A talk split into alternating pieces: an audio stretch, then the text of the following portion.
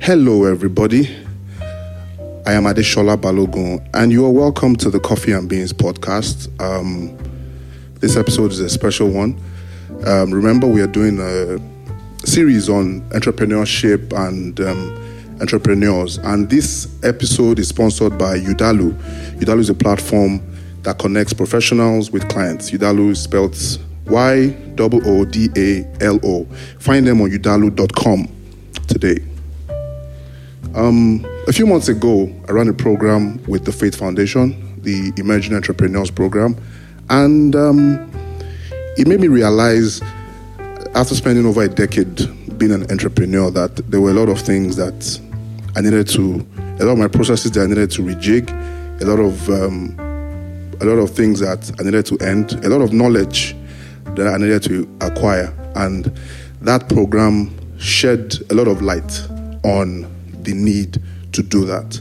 And today, with today, I have with me the CEO of the Fate Foundation, Adenike Adeyemi.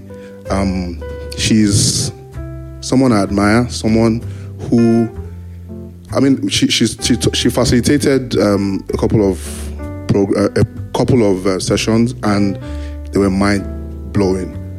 And um, today we, we, we will discuss the future of the African entrepreneur and also scaling your business and how to go about it, why you need to go about it.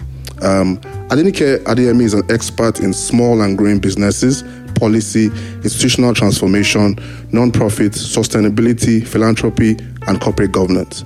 Her 20 year experience includes working in the private, public, and development sectors to develop, fund, and implement innovative programs and high impact policies for MSMEs that is, medium, small, micro enter- enterprises and young people. She's the CEO for Fate Foundation, Nigeria's foremost business incubator, which has connected over 193,000 wow, aspiring and emerging entrepreneurs with a range of resources, including capacity building, advisory services, mentoring, and financing to start, grow, and scale their businesses. Under her leadership, the foundation set up the Fate Institute as a thought leader on Nigeria's MSMEs and has produced 14 research reports on the entrepreneurship ecosystem. She also led the expansion of the Fate School of Entrepreneurship's incubation, owner manager, and accelerator programs to 27 states and has published nine books for Nigerian entrepreneurs. She also oversees the Fate Giving, which raised, disbursed, and closed a $1 million fund for the Fate Philanthropy Coalition for COVID 19 Support Fund in 2020. Now, prior to joining the Fate Foundation, she has worked at KPMG Nigeria, the Leadership Initiative, the New Jersey Educational Opportunity Program, and the West African NGO Network. She has also interned at the Africa America Institute. She has a Master's of Public Administration and a Master's of Arts in Diplomacy and International Relations from Seton Hall University in 2005. She has a BA in Linguistics from the University of Ibadan. She's a 2020 Eisenhower Global Women Leaders Fellow. She has board experience, um, trustee of the Youth Business International, council member, uh, the 2022 NESG Nigerian Economic Summit, and so on such a rich CV. You're welcome to the podcast. Thank you. It's my absolute pleasure that we finally. Finally.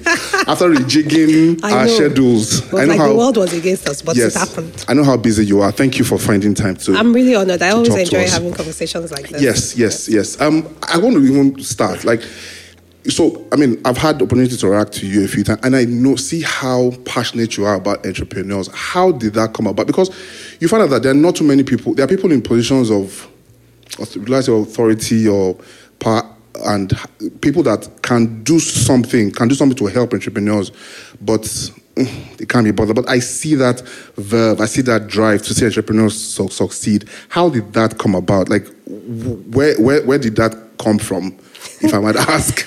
Yeah, it's a good question, you know, and it's one that I have had to think about. It actually happened by chance.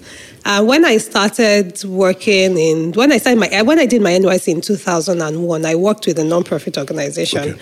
And subsequently, even in and out of graduate school, I worked with nonprofits up until about 2006 and 7.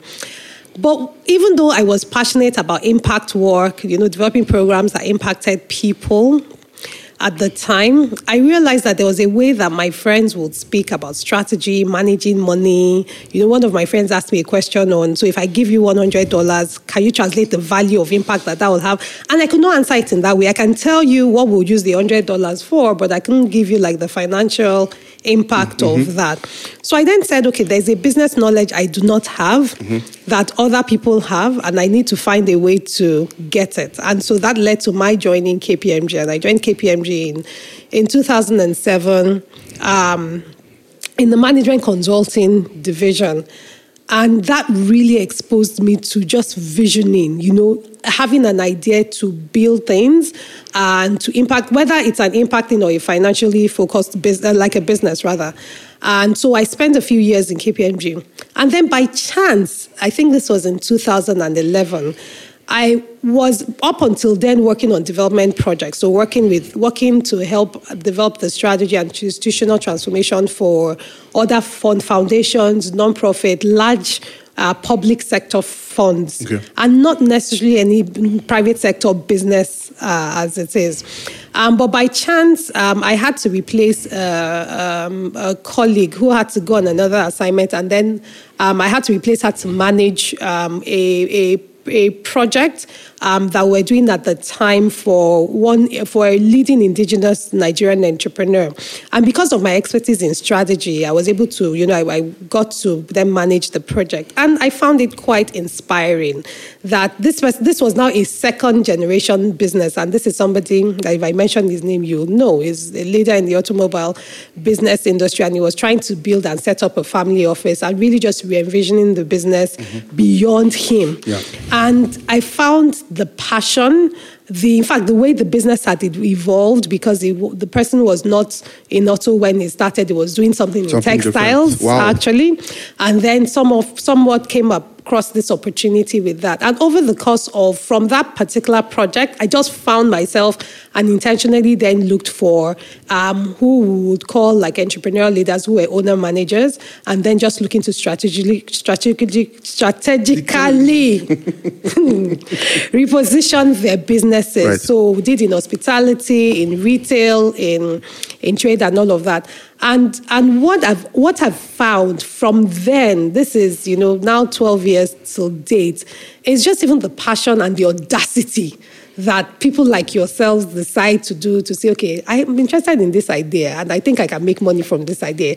Let's see how it goes. And the risks involved, the emotional risks, um, and all of that. So that then, in addition to my development and impact focus experience right. and passion were just two great alignments.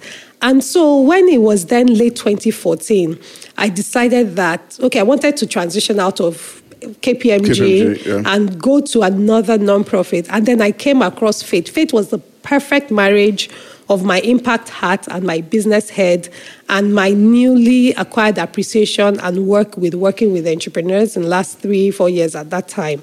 And so that, that's how it started. it started. And, and honestly, and I mean, we can talk about that uh, as we go on in the conversation. I am fueled by the passion for the entrepreneurs that I meet day in and day out. Period. It's amazing. It's it's it's, it's amazing. Um um because because because I see I see that you know you are interested in what we do. You you you are. It's not just oh let's let's let me know what you do because I'm the CEO or I'm in a position. You you really are interested in attending events and and and you know knowing the nitty gritty of our day to day, which I, which I feel is absolutely amazing. If I might ask, is there a certain are there certain sectors you like to work with or work yeah or work or every sector is if I every I know that so, or, or, or every sector is I mean yeah follows the same. So it's a, it's both because particularly Nigerian entrepreneurs yes. who I'm passionate about I'm particularly interested in sectors that have significant socioeconomic impact, that are job drivers, you know, and job accelerators. Right. I'm particularly interested that harness skills, creativity, and just the dynamics of, of us, even as a country and even the continent. And so for me, it will be sectors within that cover the creatives value chain. Right. I feel that in another life, I probably would be a creative myself, whether design, architecture, even fashion. You know, I'm interested definitely in the agribusiness value chain end to end. Um, because if you look at those two types of, those two sectors, I'm also interested in other Other sectors, sectors, but I'll yes. start with that, Right. right? If you're able to harness and effectively support entrepreneurs in that space, what are the different things you do? First of all, if you look at creatives, creatives make people happy. Whether people like yourselves who dress people to the nines and make people Thank you. good, that's number one. Yeah. Number two, they also shine and showcase Nigeria. Our creativity is one of the things that is showing just really the unbelievable potential of Nigeria. Yeah. I was in the US for about four or five weeks last month, and at least three times in a week, I would enter a shop or be on the road and hear somebody playing Nigerian, Nigerian music, music. you know? And so, even just the potential to, to give us, um, to showcase the enormous talent that we have, it's there. And then just even jobs, jobs, jobs. Jobs. You know, um, a lot of entrepreneurs at Fate, yourself, you're employing, you know, three to 10 people, in some cases, 50 to 100 people. The, when, during the pandemic, when people were worried about the impact of the pandemic, the calls I got and the conversations I had with Fate Foundation entrepreneurs was not really about, oh, what will happen to my business when it dies. The concern for a lot of our entrepreneurs was people. that what will happen to my employees? people, yeah, that this my staff he's the money he makes he makes the money he makes when he's paid every month is what he uses for rent is what he uses for food if i don't pay my staff there will be serious problem people can die people can be um, sent out of their houses. So just even that ripple on effect and the impact it has on lives and livelihoods is, is there. Um, and then again in, in a hard environment. Yeah. and now somewhat even impossible environment. People doing things despite the odds. And so those are the things that make me excited. And to that extent is that but then on the flip side one of the things that fate foundation is also helping me to see is that also showing entrepreneurial opportunities in places where you'd never have thought before so one of the things we've been doing recently is also expanding entrepreneurial opportunities in places like sustainability and climate change mm. because that's not where you traditionally see yeah. entrepreneurship Yes, yes. but you have to make connection with saying that these things are things that will impact climate, the environment, um, in whatever way, shape, or form. But in trying to help people understand the problems and solve the issue, if you also provide a perspective and lens for which they also know that it's a win-win and where they could create viable jobs. So something as simple as um, one of our entrepreneurs who is doing things in upcycling and who takes waste plastics and then transforms them to tiles Wow. that people uses in the house. Wow. So you see that value chain effect, you see that upcycling effect, you see creativity, but you also see how empowering uh, young Nigerians across Lagos Mm-hmm. who then collect this plastic, who are then solving the problem of you know ensuring Of waste that collection. waste collection Yeah. is there, contributing and handshaking with institutions like LAWMA, but they're also deriving incomes from that, and the product she's then using also acts as input supply to that. So it's really a very dynamic ecosystem that keeps evolving, and whatever sector you look at, if education, even that is also great because of the role of education in the sector, but also the importance of people knowing that they should be able to build a To build, yeah. sustainable model even while running an education business. So. Interesting. That, that's that's actually very very interesting. Um, you mentioned something which which of course I feel it's it's it's common knowledge. The if I'm gonna use the word stifling environment, especially as I mean I want to talk about uh, my my focus on my the, I want to talk about African entrepreneurs, but of course with a focus on Nigeria because I, I I work in Nigeria, Lagos. You have a, I mean, I, I, I see that Fate Foundation has set up in 27 states out of 36. We run, we've run, we run, Run programs, programs. across 28 states. 28, which Yes. which which, I, which which is which is absolutely awesome. Do you do you have any in the north? So yes, we do. We do. Um, we've run. So even right in the next one to two months, we're going to run a program in Plateau State. We've run in Kaduna. physical- physical or- yes, we physical? do. So we don't have physical offices. Offices, we do yeah. a lot of partnership models, Right. Where we also work with um, SME organizations Okay. who are already established there, because our business model also has to be efficient. Sure. So we can't afford to have offices in 28 states. Uh, but definitely this year we will do Abuja, we'll do Kaduna, uh, we will do Kano, uh, we'll do Plateau State. Um, and yeah, so as, Okay. as long as uh, in line with our model, it's safe and secure, Right, we will right. be able to do that. So, because what, what I'm asking is, what is the, what is the, um, how receptive are the entrepreneurs to those, to the to the to the knowledge being shared?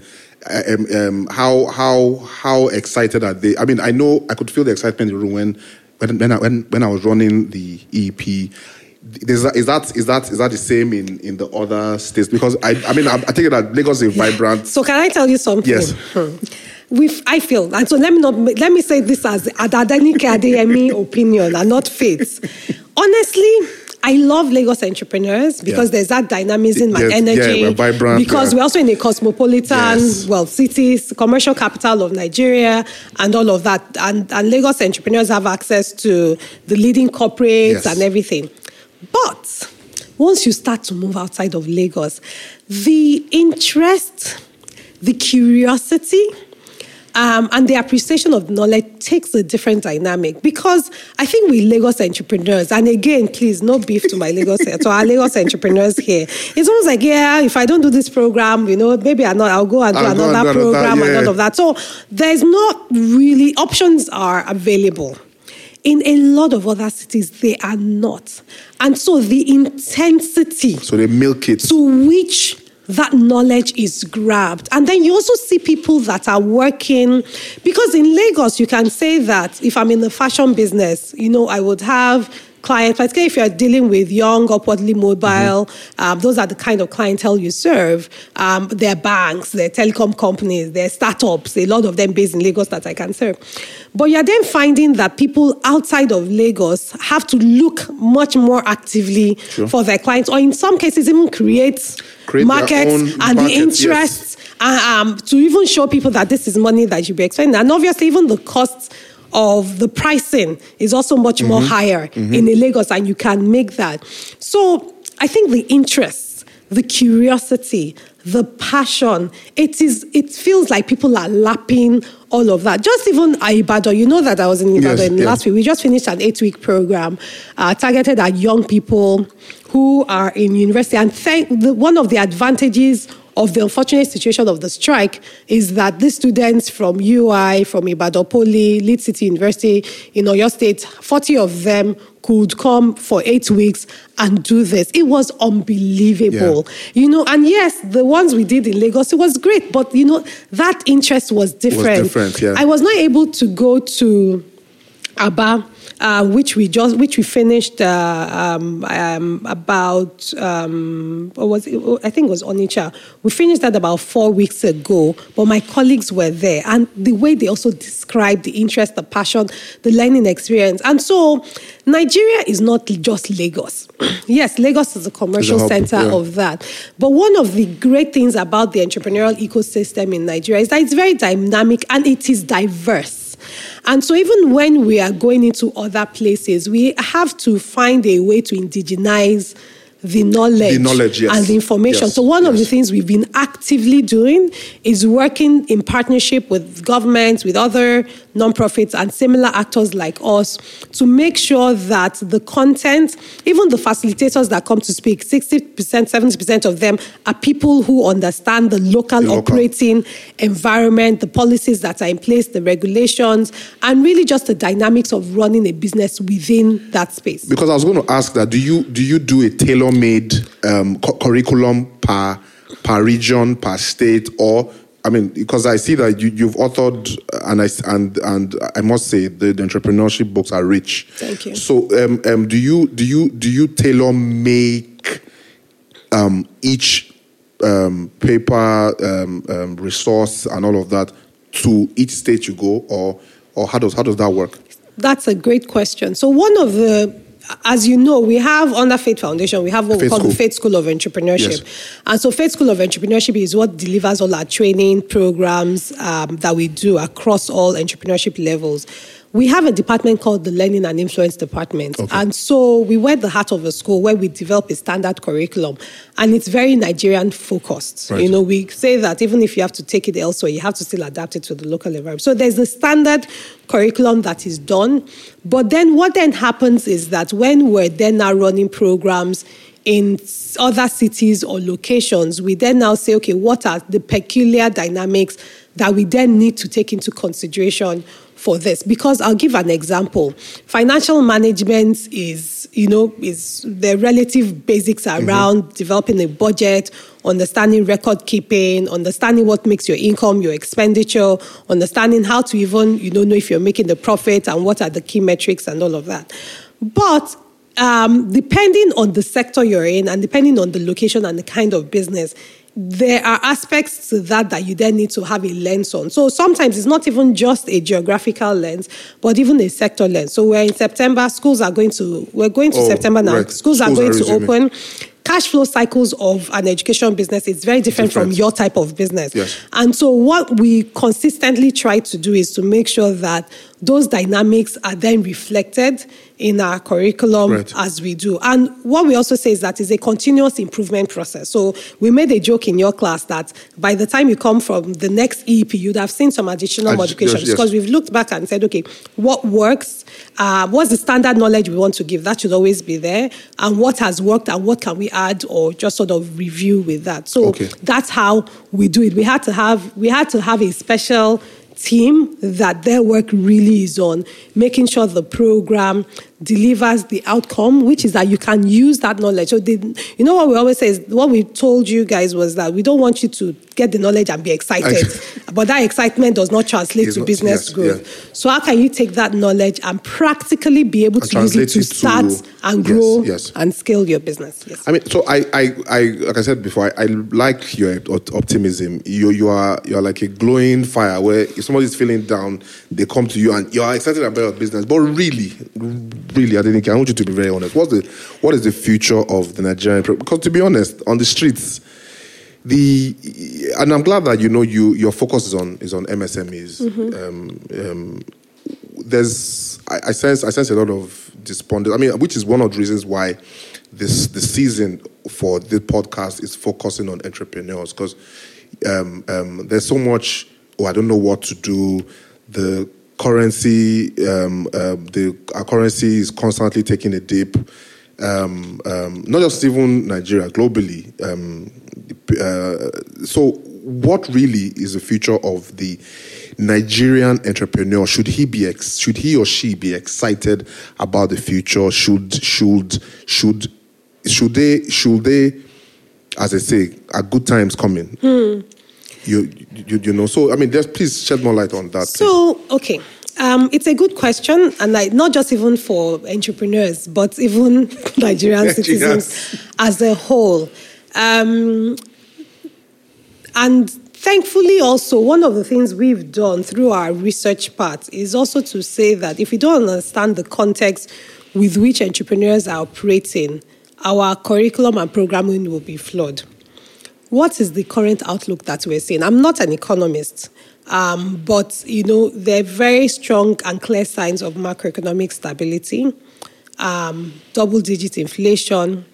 Um, we have uh, uncertainties around our monetary and fiscal mm-hmm. policies. So even things around FX rate, right. a lot of entrepreneurs are very dependent, dependent directly yes. and indirectly. And because it's also an export import driven economy, economy yes. so everything you're even for yourself, you know, you're buying fabric, you're buying accessories, a lot of them are made from outside, from outside of Nigeria. And that Africa. uncertainty around is it one dollar to four twenty or is it one dollar to seven hundred? Punching, punching you're punching, and there's not so many things you can also immediately transfer, transfer. to mm-hmm. the customer. customer. Um, and then there's also even just the outlook, right? Because in a thriving economy, uh, except you're doing essential food like staples, every other thing you know, falls down. So even you as an individual, you would also be making those decisions Yes. that what am I eat? What food? You food is not luxury. It's not luxury, yeah. I will eat food to satiate myself and my family, and then every other thing is dependent. According to, um, I, and I, I, I may be corrected on this, but I believe I think Q4 2021 or Q1 2022 from the Nigerian Bureau of Statistics show that um, Nigerians were now spending at least 60% of their income on food. On food, yes, yes, I read that. And so, if you're an entrepreneur who is not dealing with food and who is not dealing with basic food, um, that means that the eh, your customer has to then look to say whatever you're selling does it fall that into that 40% or that they are not spending on food? And then even if you're dealing in food you know you have to it has to be that you're, you're dealing in basic food. So what that then means is that every person is then fighting for a, a, a sliver of the expense, Expense, that yeah. individuals can make. And so right now it doesn't necessarily seem very positive. And from from my lens you know it, it does not seem so. Um, but what i would say which has also always been the thing about nigeria is just the potential and the opportunities. Because on the flip side as you're looking at as challenges um, i can say that for instance some of our entrepreneurs the last two three years even this year has been their best, Best years year. yet. And that's the great thing about entrepreneurship is that sometimes, even in the midst of challenges, that's where um, growth comes from ideas. That's where opportunities come from. And so, the first question I would always say is that it depends on what you're offering. It depends on your product and it depends on your service. Um, that's number one. Number two, I am never one to give up on Nigeria. I am I am a Nigerian patriot, as they say, you know, through on through, because I have no other country than Nigeria. And yes, I can leave, but I, can I carry my entire family with me? You know, I can carry my family, but I will have cousins, family, all of that. And just even looking at the fact that Nigeria's potential role, not just even in Africa, but even in the world, whether even our population, our young, vibrant talent, our domestic, our, the potential of our market across different uh, growth sectors, um, there are a lot of opportunities there. So my first thing is to encourage, encourage encourage, and encourage entrepreneurs Yeah. because globally also, a lot of things we're going through is also being experienced Yes. across the world and even in a lot of developed countries. You know, um, listening to you, news of UK reports, they're struggling Yes, significantly. yeah. Most company, countries are dealing with higher um, qu- quarter to quarter um, inflation, Inflation rates. We're rates, yeah. seeing the CBN, uh, the central banks coming and intervening with that. We're seeing growth in unemployment and all of that. So it's also not just a Nigerian thing. What makes the Nigerian dynamics even much more critical is issues around insecurity Yes. issues around uncertainty in government policies, right? Issues around the crisis of energy. So I'm sure where we are right now, there's a generator Yeah. powering it because you can't assure light. So those are the things that also make it even additionally difficult to run a business in Nigeria. But one of the things we keep saying is that because we have those risks, you are there, those risks are not obvious risks, right? They're risks that you can plan for. And then the first question is, you then ask is that should you even still be in business? You know, for our AEP, which is our Aspiring Entrepreneurs Program, one of the things we say sometimes is that you may finish this AEP and realize that, you know, you should close down this business. and it will, Yeah. be, it will be sad for us, but, you know, the program has actually done what it said is to do to show the the viability direction. of the business. So the question any entrepreneur should ask themselves is that how do I even know if my business is viable, even in the current term and Mm-hmm. the climate? Number two is that we also have power as entrepreneurs. So one of the things you know we always advocate is you also have to be engaged in the sectors, in the industries, in the value chains that you're involved with. Because what has happened for a long time, which we think is now changing now, is that people who are not running businesses are making uh, policies about entrepreneurship That affect- that affect affect businesses. businesses, which so you are there. Why are you not having conversations with the regulators? Why are you not joining trade groups, industry groups that have conversations around policy? And then you give your voice mm. as someone who is running a business in that space and you make sure that you are partaking of that. And so our entrepreneurs also have to realize their roles as active citizenships, mm. active citizens, citizens rather. Yeah. In a lot of countries, we're even seeing that these entrepreneurs who are, who are running for government, who are running for, for, public for, offices. Public office, yeah. And there's something around entrepreneurship that gives you leadership skills, you know, um, negotiation skills, yep. communication skills, yep. financial management skills that will also make a lot of entrepreneurs very good, even in or potentially very good mm-hmm. in that. So my challenge back is also to say that for as long as you also choose to be in that business, understand the policies in your space. You cannot afford to be ignorant about the regulations that guide your business operations, and you need to be engaged because you're also then a front. You have a front row seat, not just to the policy making, but when opportunities come, and so when maybe a, a, foreign government wants to invest in a certain sector, or even the government puts together a plan, that you are at the table, you are there mm. for them for, for the pilot program yeah. to be thought through with that. So to summarize your answer, the outlook is, is, is, is not exactly positive at the moment. We're in a pre election year, so yeah. there are a lot of uncertainties that happened with pre election. Um, this is the time to really watch you know, what you spend, how you spend it.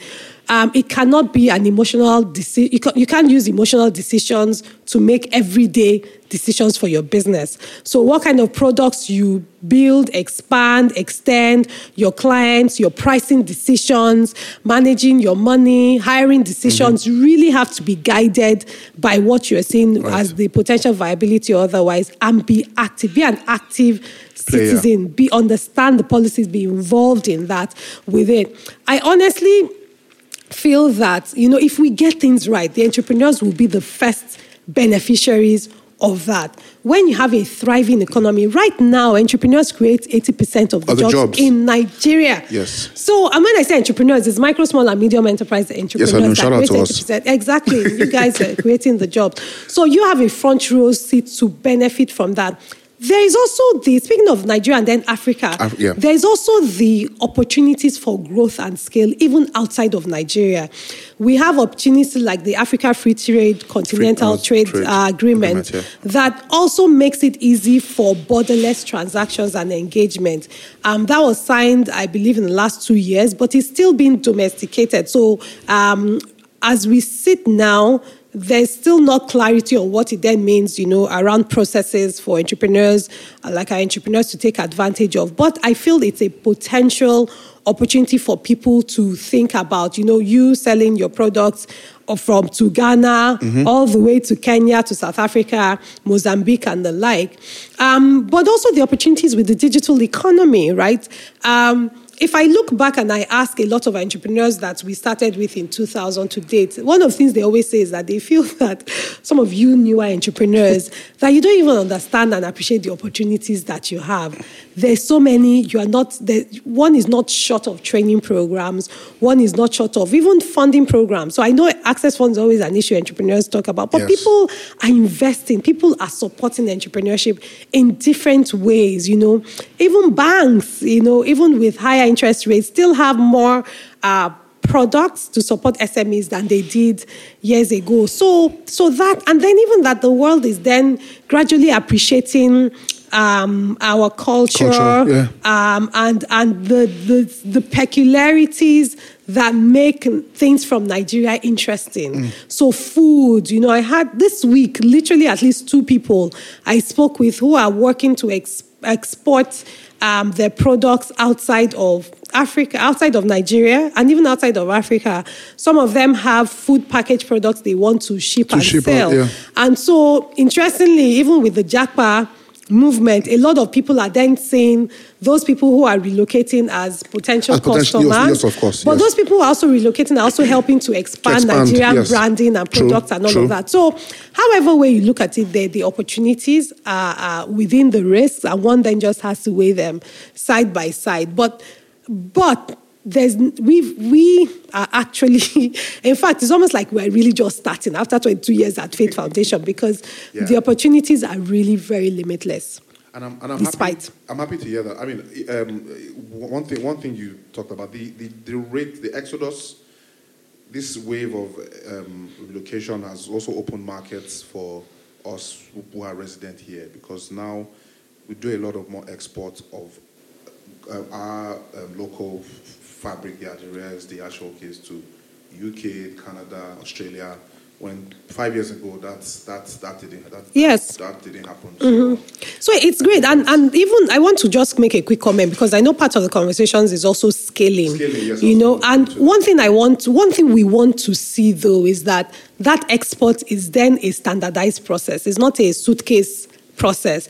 It is uh, and which is why things around logistics, borderless transactions, even our financial po- our policies, you know, uh, from a monetary perspective, um, on how people are able to pay and buy for goods and products and services are there.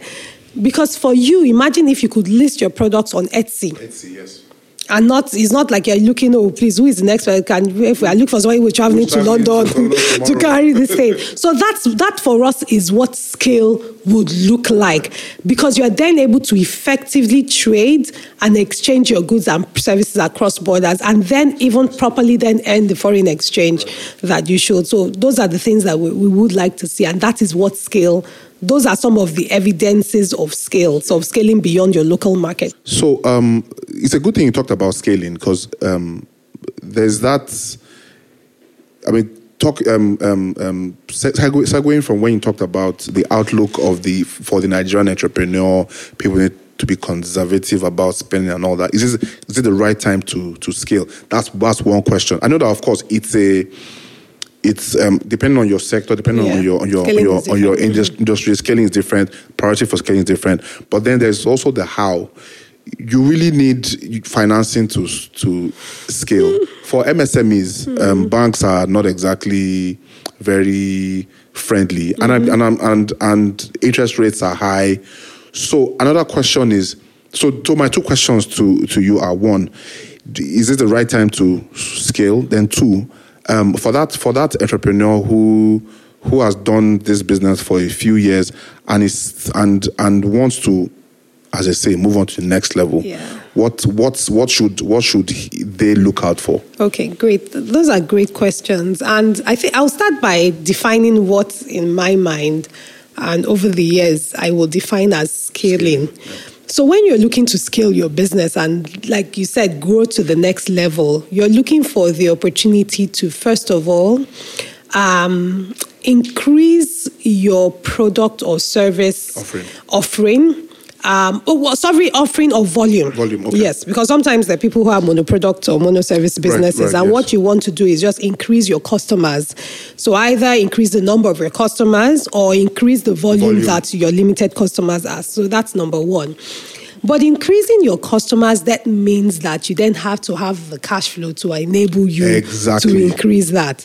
And so the question then is first, is there a potential market for this, my expanded and appetite um, for my expanded product and service portfolio? And am I, um, do I have the data or confirmation that that market exists and is willing and able to take on Yeah. that. That's number one.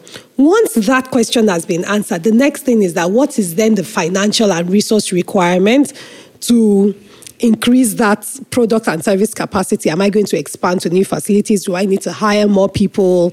Um, do i need new machines? Uh, do i need certain regulatory approvals and processes? Uh, do i is it a market marketing issue so people don't even know about me and it's just a visibility issue? Um, or are there other things i need to do in terms of business structure processes all of those things? Because when you then answer your question the what is required to fund that becomes clearer. And i'll come back to that shortly and then number three is then saying that once you know i'm certain that i've I've, I've, I've ticked all the buttons around making sure I have the right products, customers, and there's a clear market for that. And number two, I have the financing or cash flow to be able to enable that. Number three is that do I then have the capacity to grow, to, to, to take expand. all of that Take and to that, yeah. What we found out is that people don't answer those questions well. So even when it comes to I need money, what do you need Need money, money for? for What do you need money for? What do you need money for? When do you need the money? Is it all the money you need at once? What do you need at each stage? Because before you go to a bank, if the bank is not giving you grants, so I would even, as a matter of fact, say that except you get to a certain level, the bank should never be your number option. one, number two, number three course. If it is not a special intervention fund, like a CBN fund disbursed through a bank that's a single digit interest, um, banks really, the way most banks are structured, are commercial, very commercial purposes, and a lot of our businesses really cannot afford, Can't and they put themselves in trouble for that. So that detailed work in saying that, in answering those first two questions, because sometimes you want to scale, but you actually do not have a market that will take off your products and services, and you don't want to create products and services that people will not Will not buy, buy, yeah. and all of that. Number two is then asking the question that would my cash flow be able to support, you know, will, will improved cash flow, for instance, be able to support that, um, that growth? Where else does money needs to be invested in? And what are the opportunities Opportunities. for me to finance that? Um, so those are the details. Like you said earlier, it depends on the kind of business that you're in. Yeah. So if you're in the fashion space, for instance, and you want to scale to then be doing ready to wear products that you are then sending abroad, you're asking your questions around tailors, around machines, but even around not just any tailor, but the type of tailors mm-hmm. that you would need, the type of machines that you would need to have standardized process that will help you turn around, you know, the the the, the quantity Quality. and the volume Yes. And the quality that you are then marketing out to. So once you are clear on that, you know, the, the what we walk through people is then saying that you are in the fashion space. What opportunities exist in the fashion space? You may not be able to get money, but the, perhaps there's a government program that is providing machines that you can get. So clearly identifying the resources is important. Perhaps there's a government, and I'm using this as examples Yes, that I know have yes. existed. Perhaps, so I need more people, but there's a government program that is training people to understand pattern making, tailoring. So perhaps I can get my resources from there. And some of them even do internship programs with that. Yes. So I get what you mean. Like there's so much focus on money, money, money. Yes. When I mean, I don't have to give you the money. I can give you the machines you need. I Yes. can give you the expertise Yes. you need.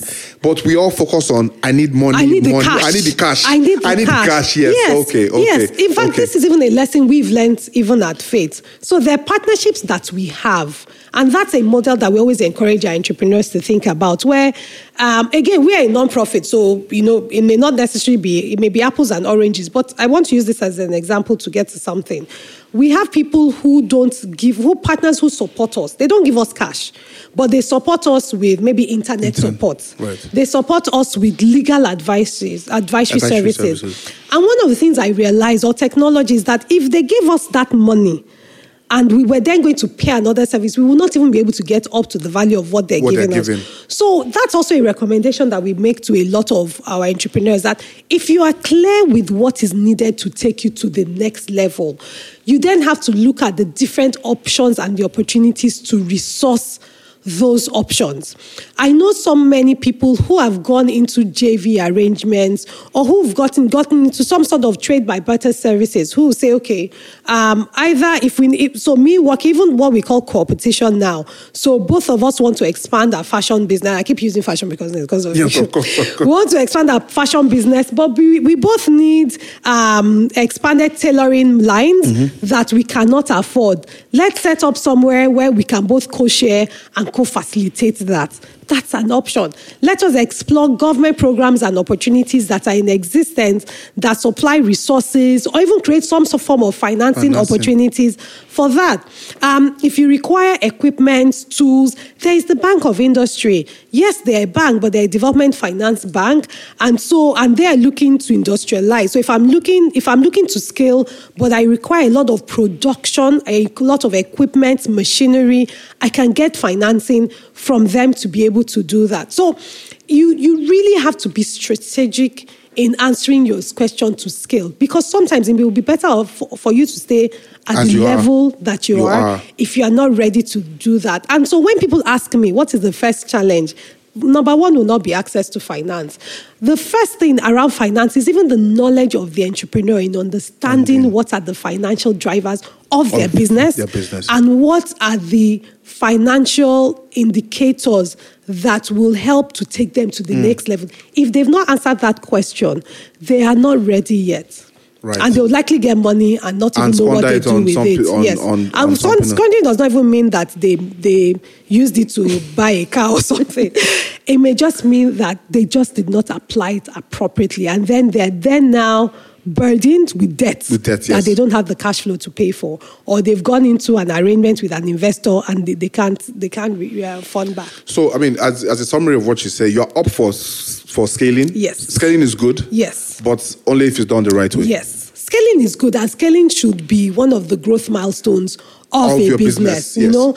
Uh, but that growth milestones come with knowing that, first of all, you started to generate income. Number two, your income has exceeded your expenses, so you're moving on profitability. Mm-hmm. Number three, you fully utilize your operation, so you're um, what economists call oh my goodness, I can't believe I've missed it. but making sure you're optimally, using, your, using your resources, resources, and yes. you are stretching it to the full extent possible. And then the next level is then okay. Now that you stress test that, you're then now um, you're then now moving to the next level where you can now have more customers, more products, but you have the capacity to fulfill them. And then what then happens is that for every naira you spend, it grows further because Okay. you are fully optimizing for scale. Right. Than yeah. So I mean, I I asked this question in class, and this is this is going to be my final question because I can ask questions all all all, day. It's been a so, great conversation. So which should come first? I expand Mm-hmm. in anticipation for the growth coming, or I grow to the point where man I'm stretched, then I expand. Ah, so what will you know? It's the thing that starts small with a big vision. With the big vision, yes. You know, so the clarity must always, you have to start with what you can do and what you can deliver Right. at that time. But you should have a very bold, big, audacious vision. But you should also be clear on, for me to get to point two, what do I need to see? Mm. So we we and sometimes people come into entrepreneurship by chance. So sometimes it's not an active thing. You just you start baking a cake, people like it, and the next thing you're getting mm-hmm. orders for yeah. it, and before you know it, you have a full run bakery business. So even if you've come to it by chance, it is that. And that's why strategy planning is very important. And people always think, oh, it's a large corporate. No. So let's let's even take away the nomenclature from it. It's just saying that I'm going from Lagos to Ibadan. How would I know that my journey is progressing? Lagos to Ibadan can either be by by by foot, so I can walk from Lagos to Ibadan. And I'll arrive next And. I will arrive. it can be by Okada. It can be, be by bus, bus. can be by train. It can be Lagos by car. It can be personal car. It can be train. You can even fly. Yes, you you know. So what is what are the different routes, Routes. I'm going to take? I may have started out walking, but I realized, oh my goodness, it's going to take me ten years to get to Ibadan, and you know because of insecurity, they were carrying me from the road. So maybe I'll walk five minutes, take Okada uh, when I get to Ogere, and take bus. It is not one path route, but if you understand the different options and the opportunities, and you always sit down and reflect, you know, you can then say, okay, am I progressing or I'm not? And I think the last thing I will say is that entrepreneurs have to realize that it's not a do it alone journey because you are the risk taker, you are passionate about the business, but you need to bring in other people who can advise, give you guidance, so that even in the midst of things, they're either showing you pointers of things you may have missed, they encourage you on things that you can keep on doing, or they even give you guidelines on, you know, the way to view um, to view your your your experiences getting experiences of other people who've also been that path also reduces. So if you if you know where I gone from Lagos to Ibadan, you know that you cannot walk. Just that it will not make sense to walk because mm-hmm. people will think you're a madman. Yeah. So rather than going through that, the person will say, okay, maybe you have money for car. You know, just do. There's a standard transport system that can take you with that. Oh, now we have a train system. So I know we're making jokes around it, but really it's to take the idea that the journey you want to work from small to big Yeah. uh, should be audacious, but you should be clear on the path to that. The path also changes. So make sure that, you know, every quarter, every six months, you reassess to say, okay, this was my goal. How far, How have, I far have I gone? gone? If I've progressed, why did I progress? Was it in line with what I thought or something happened? Because that assessment also allows you to take make room for uncertainties in the environment and Mm-hmm. All of that. Number three is also learning through the lens of other people who have walked through similar journeys so that there are mistakes you don't need to make. Number four is also exploring partnerships along that journey, Yeah. along the way, where they can also help you to accelerate your growth and scale. Number five is learning from failures. There would always be failures, and that lesson should then be what could I have done differently? Uh, what would I do next time? Um, next time from that. So, those would be my suggestions again based on what i know a lot of entrepreneur, uh, entrepreneurs have gone through in terms of just making the decision to do that. Number six would be it also depends on you some of our businesses are okay with their businesses being, Being small like that, businesses. yes. They do not have, and when you say, "Oh, this thing you are doing," even to an extent, but they do not even have no want to. plan. They have no plan. And is that So okay? it is okay. It is okay because it is also around personal fulfillment. Fulfillment, yes. You know, and that's the diversity Mm. of entrepreneurship. If you go to developed economies, you've seen small mom and shop Mom and- mom and pop that shops have run for years. For years. And generations. Generations. Another generation might then now come and say, okay, we want to scale this. But stand. So it's also dependent on you. Some people also start businesses and they want to sell it. You know, um, they want to sell it. I have one of our entrepreneurs who is like, in the next two years, I'm just going to sell this business, you know. But there's some of our businesses and entrepreneurs, and I see you at something like that, that are till 70, 80. I'm on this, it, you oh. know, will be kicking Yes, it, oh. you know, Europe, America, Yes, Asia. oh, yes, indeed. Yeah. So Yeah. It, it depends on what you you yourself, want. What you feel. You have to sort of go to that Ma- Maslow's hierarchy, Hierarchy, yes. and say what is fulfillment for you? What is the journey you want to define for entrepreneurship for yourself for now? Because you may change. You may even have something larger, but then you your mind changes in two years. So always continue reflecting on that too. Thank you so much, Adenike. You're welcome. Thank you. Thank you for gracing our chair. My pleasure. It's been a very interesting conversation. So, for that entrepreneur who wants to attend the Fate program, um, can you just shed light on some of your, some of your programs and where where they can um, reach reach um, Fate Foundation for for um, the Fate School, the Fate Institute, advisory, and and any other platforms? Thank you. Um, so, our Fate School of Entrepreneurship exists to support anybody looking to start, build, and scale their business, and at whatever stage that you are in, from idea stage to an already established business. And we have a wide range of, uh, of programs that cut across your age, your sector, um, and they deal with a mix of training because there's the knowledge you require, and it's a very, as you know, it's very interactive, it's very practical, It is, it is. and we have literally a whole uh, resource portfolio that, that accompanies the training. It has mentoring support because we believe in guidance, insights, you know, and help from other people who are also able to handle you on that. It has advisory support where you can get access, not just during the program, but after the program, to people who are able to give you technical guidance and advice for free. And then we can then also refer you to paid services that are pro bono on it. But it also has the community for it because sometimes you just want to sit and talk with people. Yeah, so that- and that know that are on the journey, that know- that understand the- the journey. And there's Yeah. some there's something about a community that sometimes just makes the difference. And I think for us, that's also the icing on the cake. So if you want to know about Fate Foundation, please visit our website, fatefoundation.org. Um, if you're in Lagos, visit us at 16 Town Planning Way in Ilupeju. Um, all our social media handles are at Fate Foundations. We have two major flagship programs, one for those who are early, early, early stage business, the Aspiring Entrepreneurs Program. In fact, another, uh, our last run for this year is starting early September. And then the Emerging Entrepreneurs Program, which is for more experienced owner manager businesses are looking to scale to the next level. Um, and that's also, the next one is also starting in September Okay. for that. We have some free programs and then we have some paid programs, but we ca- guarantee you that the paid programs are a tenth of what you pay for the value you get. Yes, I- I- Being I concur. exposed to world class faculty, including our founder, Mr. Fola Adeola, and so many other leading entrepreneurs and professional leaders who act as mentors, advisors for that. It's definitely an unregrettable journey. So we, we welcome all Fate entrepreneurs to to the Fate To- School. yes, yes, and I must say, um, um, um, the Fate, the EEP, Emerging Entrepreneurship Program, was one of the highlights for my year.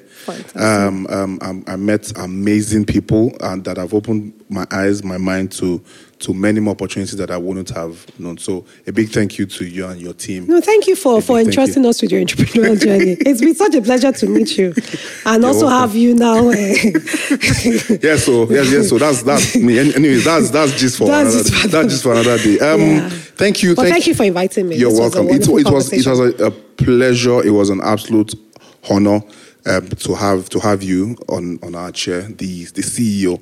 I was going to say you. I knew you as the ED, but now you are the CEO. But have, have you changed roles? No, you? I've always been the chief executive officer Right. for Fate Foundation. Foundation, okay. But with non-profits, the term is executive director. director, okay. Yes. so, so, that's it's the, the same term. roles. It's the same role. Same roles. Same all right. So, so thank you very much. Thank you so much. Thank you. Thank you. Um, thank you all for listening um, to the Coffee and Beans podcast. I'm sure you have.